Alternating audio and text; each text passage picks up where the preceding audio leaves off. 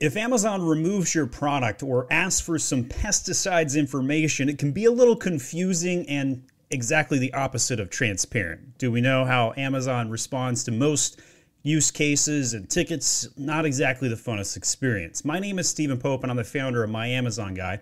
And in this video, I'm just going to walk you through how to quickly fix anything related to pesticides and let's jump right in. So back in 2020, we did a video demonstrating this. This same information still applies today. There's no changes to that. So what you're going to do is you're going to hit edit on the particular product in question. Control F or go to the compliance section and hit control for pesticides or pests. And you're going to see these three sections in here. And part of the reason why I'm putting out this video today is because um, there's a lot of confusion about like what is a pesticide. And I'm going to talk a bit about that. But before I do that, here is the quick solution, regardless of what type of item you have. If you want this to go away and you're not selling a pesticide, just simply click this drop box and hit EPA registration number. Because if you don't do that, when you go to fill this out and hit, hey, this is exempt, what happens?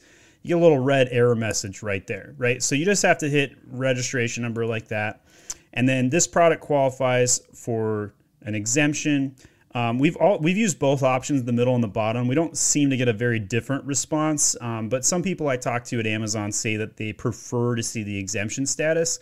Um, but after you do this and you hit save, um, your product can be reinstated if it's been taken down, or if they've just sent you the typical pesticides email note, it'll go away and you won't see anything else come of it. So those are the main typical things you need to worry about. But in terms of understanding like what actually makes a pesticide keep in mind the following there's two government agencies there's the EPA, which does register uh, different pesticides products, right? So this is like, hey, I'm going to fertilize my corn in the ground. But then there's the FDA, the Food and Drug Administration. And what people don't realize frequently is that things such as insect repellent that you put on your body, that's actually not a pesticide because it is it is regulated by the FDA and it goes on your body typically. Right? So if you were going to spray some mosquito repellent on your skin, that is not a pesticide. That is actually something that's regulated by the FDA. So that's why you would go into the system right here and mark this is exempt.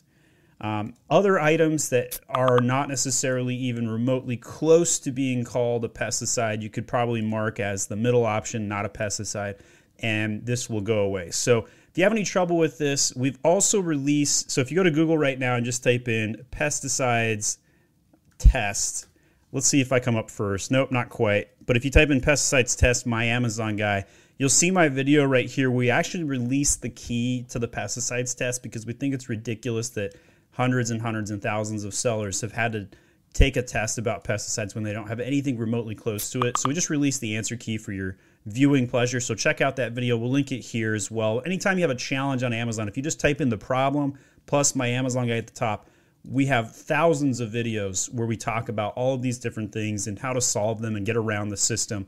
Um, Amazon's culture, very much an escalatory culture.